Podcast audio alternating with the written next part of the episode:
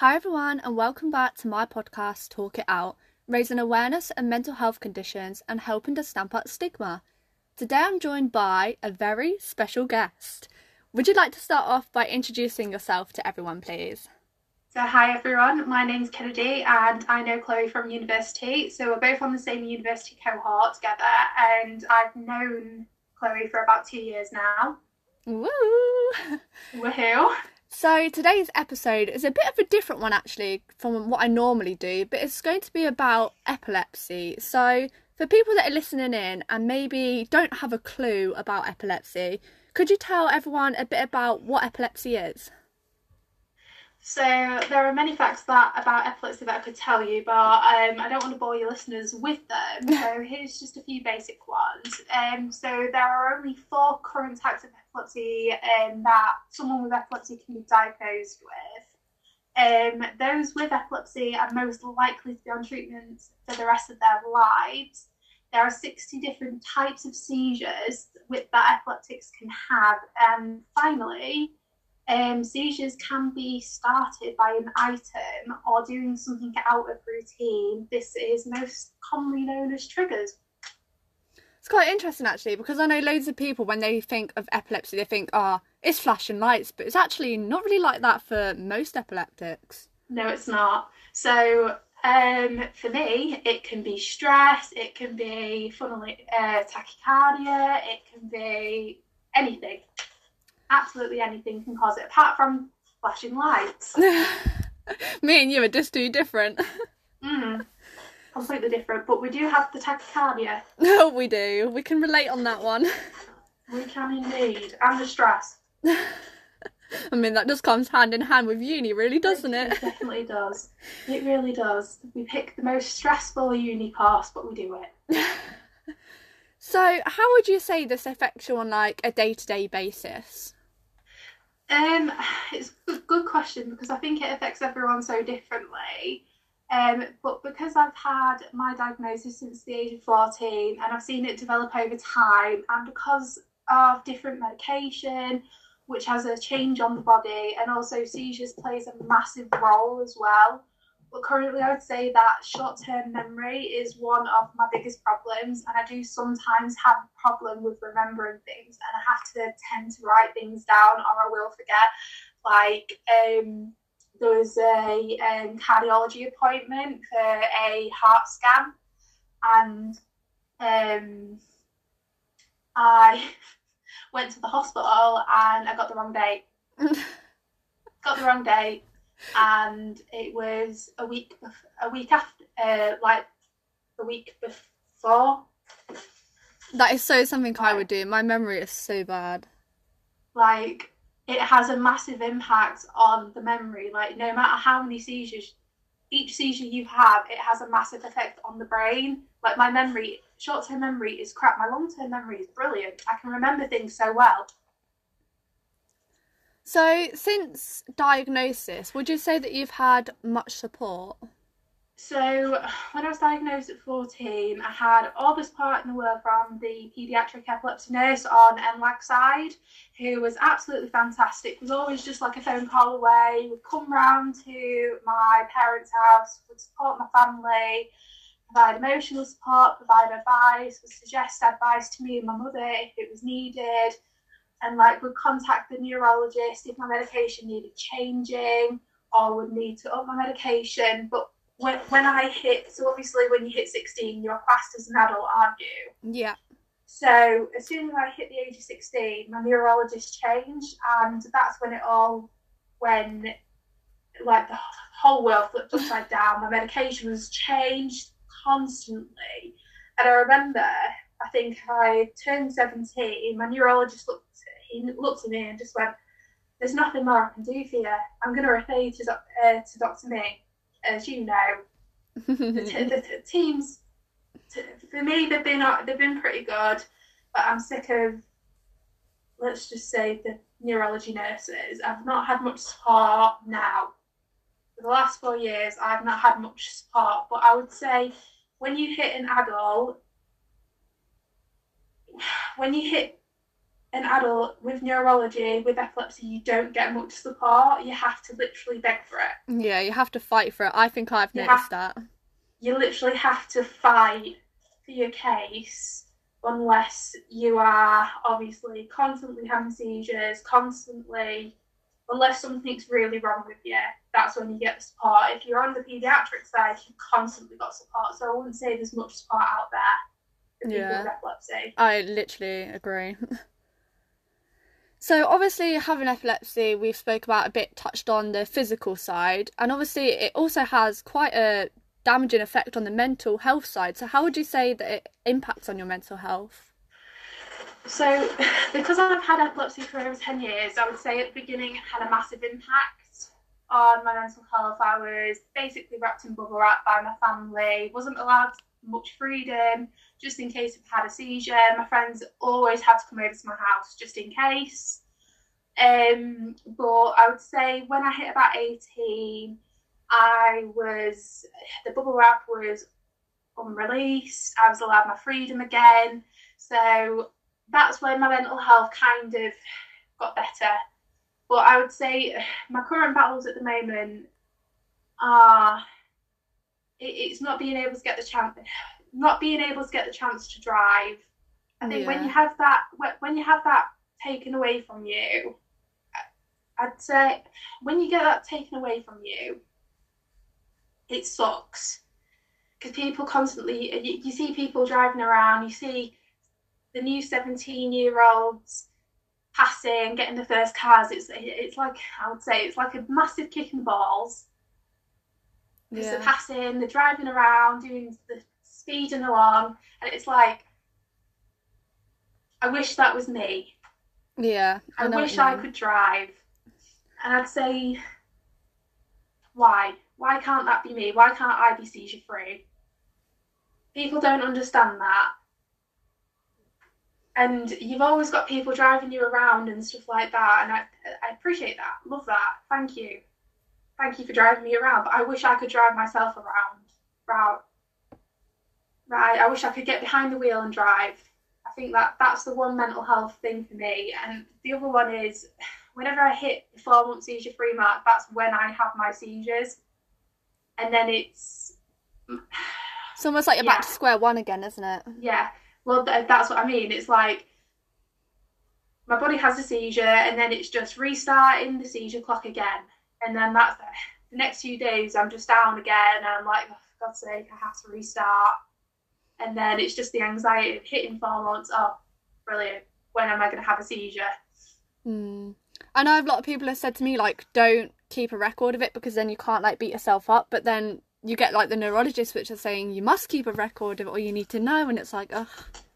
And then they go to you, try and record yourself having a seizure. It's like, well, what do you expect me to do? Put a camera in my room and just watch myself?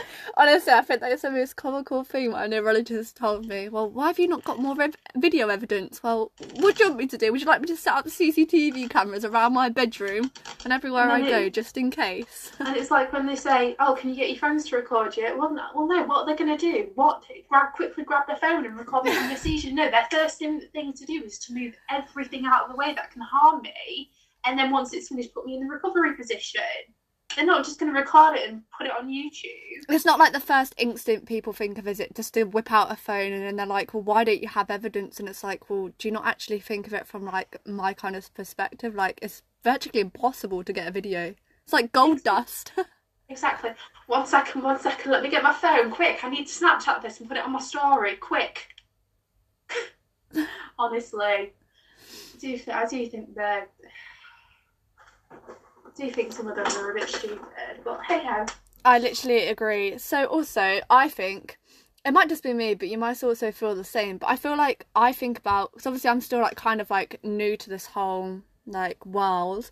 I feel like I kind of grieve like the life I used to have because I can't have it now. So, I think it's just. So obviously, I was quite young.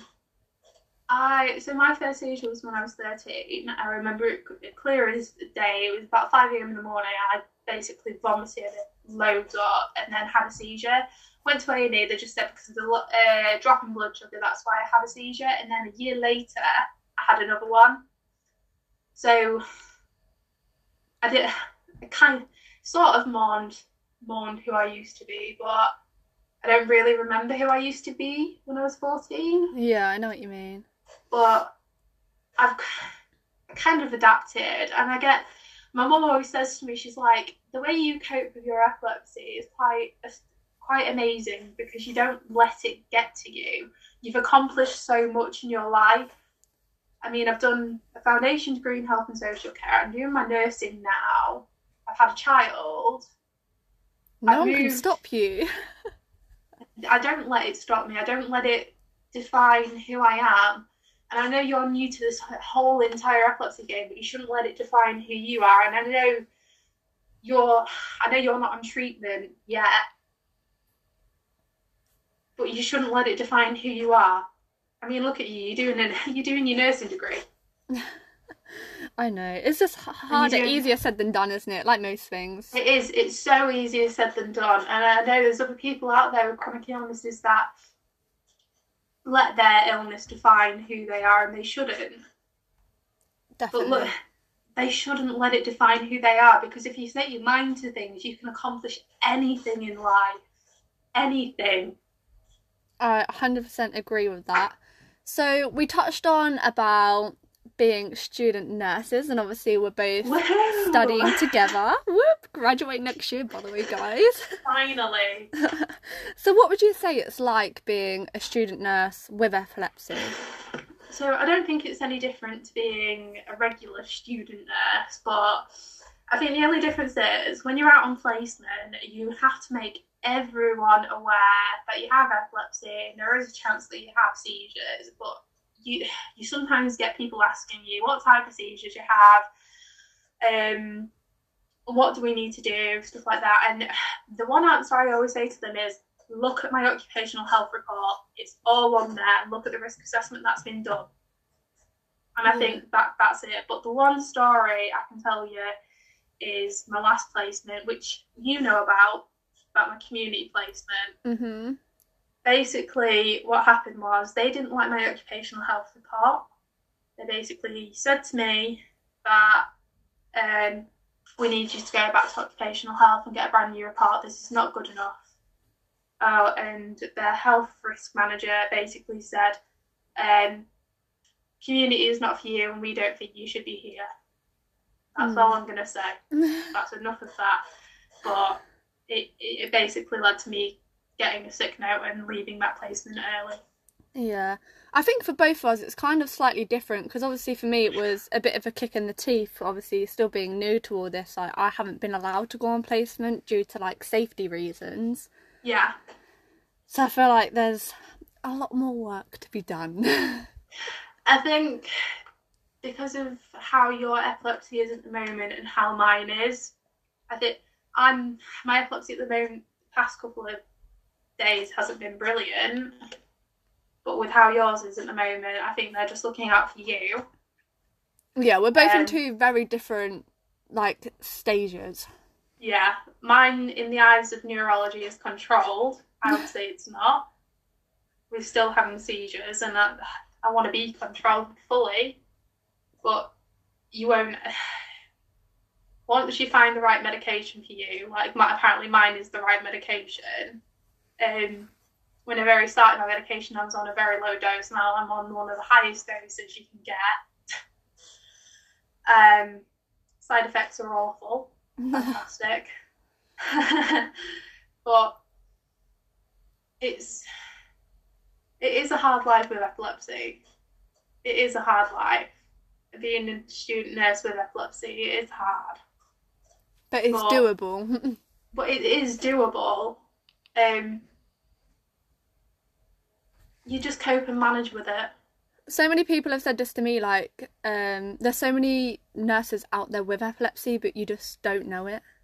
Because people i think people are ashamed to say it because they think it's one of them disabilities that just it's just i I can't find the words to say it. It's an ashamed chronic illness. Yeah. But i just make laughs about it like i flop on the floor like a fish literally, Literally. flop on the floor like a fish it just makes me chuckle like it's nothing to be ashamed of. I mean, it, it's scary. It scares people. If you've never seen a seizure, look on YouTube. Look at tonic-clonic seizures. Look at absent seizures. Look at focal seizures. Look at the different forms of seizures. Educate yourself. I know there is so much education out there for people who are listening, maybe thinking, oh, actually, this is something I'm interested in knowing about. I know there's like Epilepsy Action, Epilepsy Action, Epilepsy Society, um, Epilepsy First Aid. Um, what I'll do is I'll send Chloe my health promotion from my first year uh, poster, um, and it's got links on there to where you can do the uh, epilepsy first aid videos and stuff like that if you want. Yeah, definitely. I think it'd be helpful for people to be able to see, just in case maybe they're listening now and thinking, actually, I want to know more. Because I think it'll really help people out. A hundred percent. So with every chronic condition, there is going to be highs and lows. So do you want to just tell us maybe a couple of highs and lows of what it's like actually living with epilepsy? Um, I think the lows are definitely the injuries you can get for sure. Um, about two years ago, my the worst injury I ever got was all of the side of my face. I got really bad. I got black eyes, um, bruising to all of my face. Um, just constant was bruised all the way down my arm. I got a cracked rib. Uh, bit my tongue. I didn't catch that. Could you try again? Sorry about that. It's all right. Um, nearly broke my teeth. Mm. Um, when I was pregnant with my little boy, I felt I was seizure free for nearly the entire nine months, and had a seizure and fell down the stairs. And if you've ever had acrylic nails and broke them, well, I Oh. broke five of them and pulled them all from the root. Ouch. Yeah, wasn't nice. I just think it's mainly the injuries. Definitely. And obviously, some people with seizures or epilepsy have warning signs, but some people don't. So it could literally happen at any time and they might not even know it's going to happen. So the warning signs are also known as auras. Yeah. just to let people know, it's also known as auras. Um, I think the highs of epilepsy. I don't know. I'd say it's meeting people. Like, I know we're on the same course, but I don't think we would have had such a connection unless, like, we both had something in common. You know what I mean? Yeah, I think it. Yeah, meeting people. Like I know a handful of people with epilepsy. Um. Yeah, I think it's meeting people, educating people as well. Um, making to me, it's making jokes about epilepsy. Being able to make the jokes, like I, I just love making jokes about myself. I do the same, don't worry. And then when I told someone that I've had a seizure, they go, "Oh, not another bloody one." Sorry. But it's just make it, just being able to make myself laugh about it as well. yeah, so Um, it's not all doom and gloom. No, and I think another one is um, because I've taught taught my son about it as well. Like he has a bit of an understanding. Um, I've had one in front of him, and I've woken up and he's going, "Mummy floppy, mummy floppy," and I think that just made me. I woke up and I was kind of smiling a bit, and it, it just brightened my day a bit. But it's it's a good question. But I, I, would say a, a low of epilepsy is the lack of education. Definitely. Not many people actually know what it is or even have a understanding of it. Yeah, and I would say when we did a lecture at university about epilepsy, that annoyed me a bit because it was very wrong. That's Mm, all I'll say. That's all I'll say. very. But yeah, So, just to sum up this interview to a bit of a wrap, for people that maybe didn't catch um like the websites they can check it out on, do you want to just repeat maybe where they can find more information? Obviously, I'll repost it all on my Instagram story in case they need to check it out on my Instagram, but just want to reiterate like the epilepsy action and all that just once more. so Epilepsy Action, Epilepsy Society, um, Epilepsy Aid is one. Yeah. Um, they all have Facebook groups. They're all um, charity websites, stuff like that. Um, NHS website as well, have information on there. Um, as I said earlier, I will send Chloe my health promotion poster from my first year as well because they've got little mini QR codes that you can scan and it will take you straight to their websites as well for epilepsy first aid, more knowledge, things like that. Brilliant. Well, thank you so much for joining me today. I've loved having you on. Thank you for having me.